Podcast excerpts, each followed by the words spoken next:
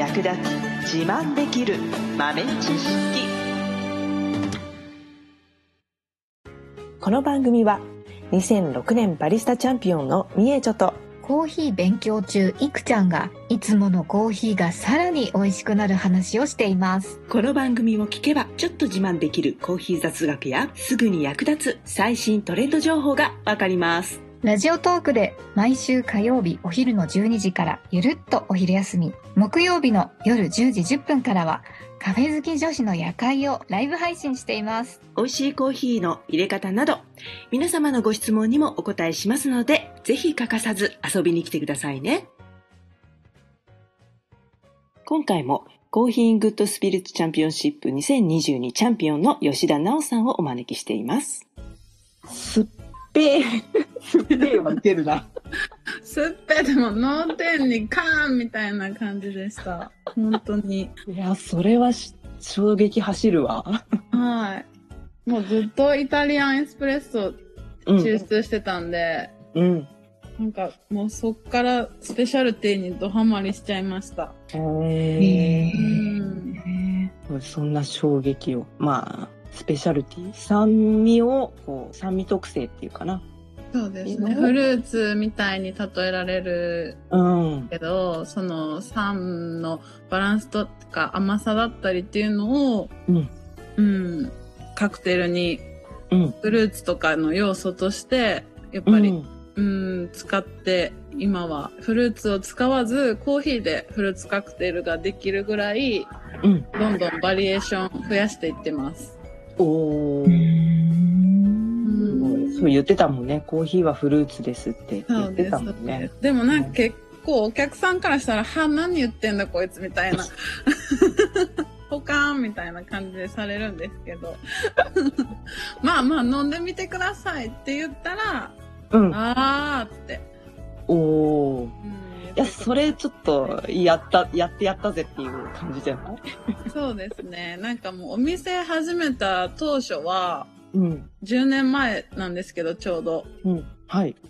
なんか、本当に今より説得力なかったんですけど、チャンピオンになったらやっぱりその言葉をお客様がスッと聞いてくれるようになって、それは肩書きありがたいなと思うんですけど、うんううんん、なんか、本当コーヒーはフルーツなんでって、コーヒーカクテルがフルーツカクテルなんですっていうのをうん言い続けて10年経って、なんか最近やっと理解してもらえるようになってきました。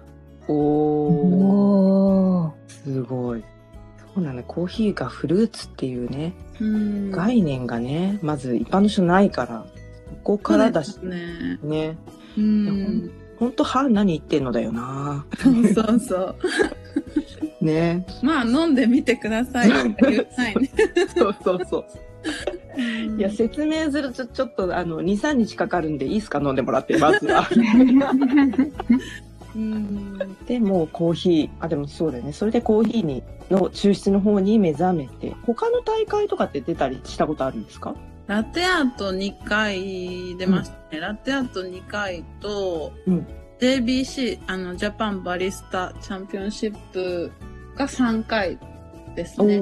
はい。へーで、それが、コーヒーグッドスピリッツが始まる前みたいな感じかな。はい、そうです。うーん。あ、じゃあ結構もう、競技会歴というか、は結構もうじゃ長いですあ、ね。長い。いですね。はい、長いです。うん素晴らしい。これ続けるっていうのもね、う。うんん、すごい。大体普通、もう、疲れちゃうから。いやでも今チャンピオンになってる人たちの顔ぶれ見てると、ほんとみんな長いことやってる人ばっかりだからね。そうですよね。ねうんだからすごいなと思って。うん。ね、今回だからそのチャンピオンにね、まあ、な7年越しはい。になられて。で、えっ、と、世界大会はいつでし大会が11月の17ですね。台湾であります。台湾。台北市、はい、台北市であります。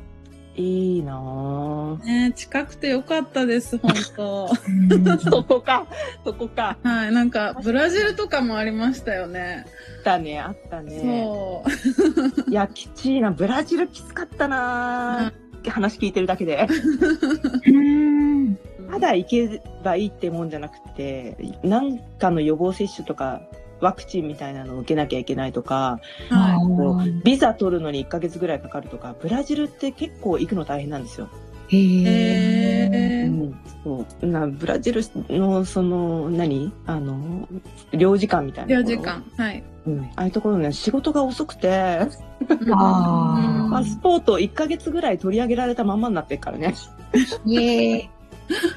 そう昔ですけどね。私も昔その仕事でブラジルに行くってなった時にやっぱりねすごい手間取った記憶があるから大変と思って。いや本当に近くてよかったです。近くてよかった。うん。こ現地に来て行って分かる予想してなかったことって絶対起こると思うじゃん、はい。だからそそれもワンチャンなんか近ければなんか解決できそうな気がするちょっと日本から援護でしてしてくださいみワンチャン間に合うみたいなうんうんうん。だし日本人の人も結構いますもんね、在住の。うんうん、うんそうですよねうん。うんねでご飯が美い味しいからってみんな言います。あそうなんだはいえ。ー、じゃあそれはぜひぜひ堪能してもらって 遊びに行きます。はい。ねえ楽しみですね11月か、そうですね。ねまあ、十分準備時間あるので。うんはい。その間にはいまた日本大会もあある、そうですね。もう次の予選が夏、うん4月かな始まっちゃうので、ねはい。そこはもうあれですか、そこはもう、ははい。うんはいスキップキップです。え、出れるんですね？出ようと思えば出れると思う でも、うん大丈夫です。ちょっと集中します。そうですね。はい。誰かいたよな？いなかったっけな？あ JBC で一回それあったんだよね。そう石谷さんですかね。あそうだね。そうだね、うん。そうそうそう。で彼も多分出な出たんだけ？ど出なかった気がするな。出たんだっけな？出たけど、なんか準優勝だった気がします。あそっかそっか。出たんだ。そうだ、はい。そうそうだ。それもすげえなと思ったけどね。ですよね。もう皆さん。本当に競技会歴が長い。うん、うん。うん、ねえすごいよねはい。えもう最近だから女性バリスタとしてもねこう。うんやっぱり数少なかった女性バリスタがこうやって日本チャンピオンそれから世界チャンピオンもワールドで見ていくと、はい。女性の活躍結構増えてきたなっていう印象があって、うんうんうんまだスピリッツはどうなんだろう？まだいないのか？スピリッツはアグネスカが。いたいたって、はい。はい。ぐらいかでもそうですね。そうだよねファイナリストの顔ぶれ見てもやっぱり男性率高いもんねそうですね。うんこの間のワールドのファイナルで、うんえースピリッツは女性2名いましたね。おへえう。ん。だんだんそう女性がね大はい。体ファイナルに残れなかったんだから。うーん。そう。大体なんかおっさんみたいななんかさ多分 多分多分年齢は若いけどおっさんみたいな面のさ、うんなんかねすげえなんかお酒が似合う人たちがなんか。確かに。いやねファイナルやってるイメージあったけど。最近はね。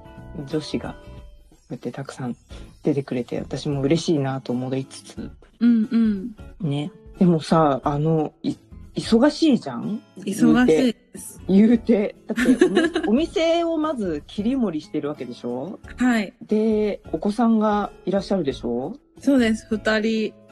ねはい。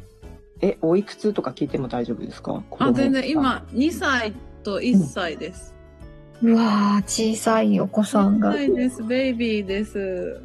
すごくない？すごい。え、だ想像がつかないです。どうやってううんん。お店を回して、さらにその競技会の準備をしてはい。やってらっしゃるのか。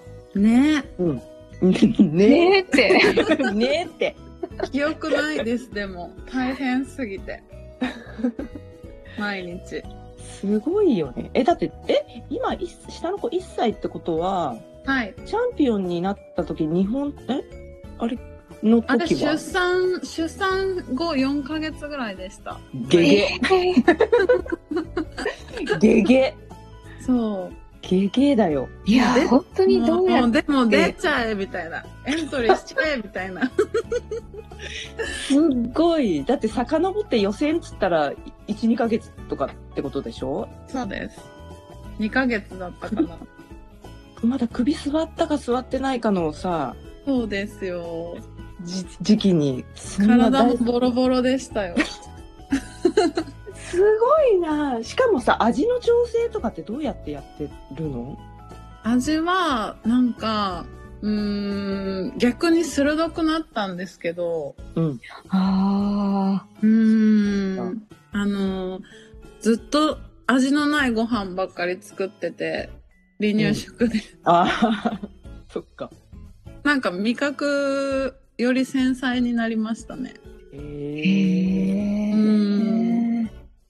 ほら、あの、アルコールじゃん。はい競技会そのあたりはどうやって解決したというか。そうですね。もともとそんなにお酒弱くないので、うん普通に飲んでました。最後までお聞きいただきありがとうございました。あなたのコーヒーライフに少しでもお役に立てたら嬉しいです。ゲストの吉田直さんについて詳しくは、エピソード概要欄のリンクよりアクセスしてみてくださいね。ご質問やツッコミは、ラジオトークで受付中。毎週火曜日お昼12時から、ゆるっとお昼休み。木曜夜10時10分から、カフェ好き女子の夜会をライブ配信しています。ぜひ遊びに来てください。ではまた次回の配信でお会いしましょう。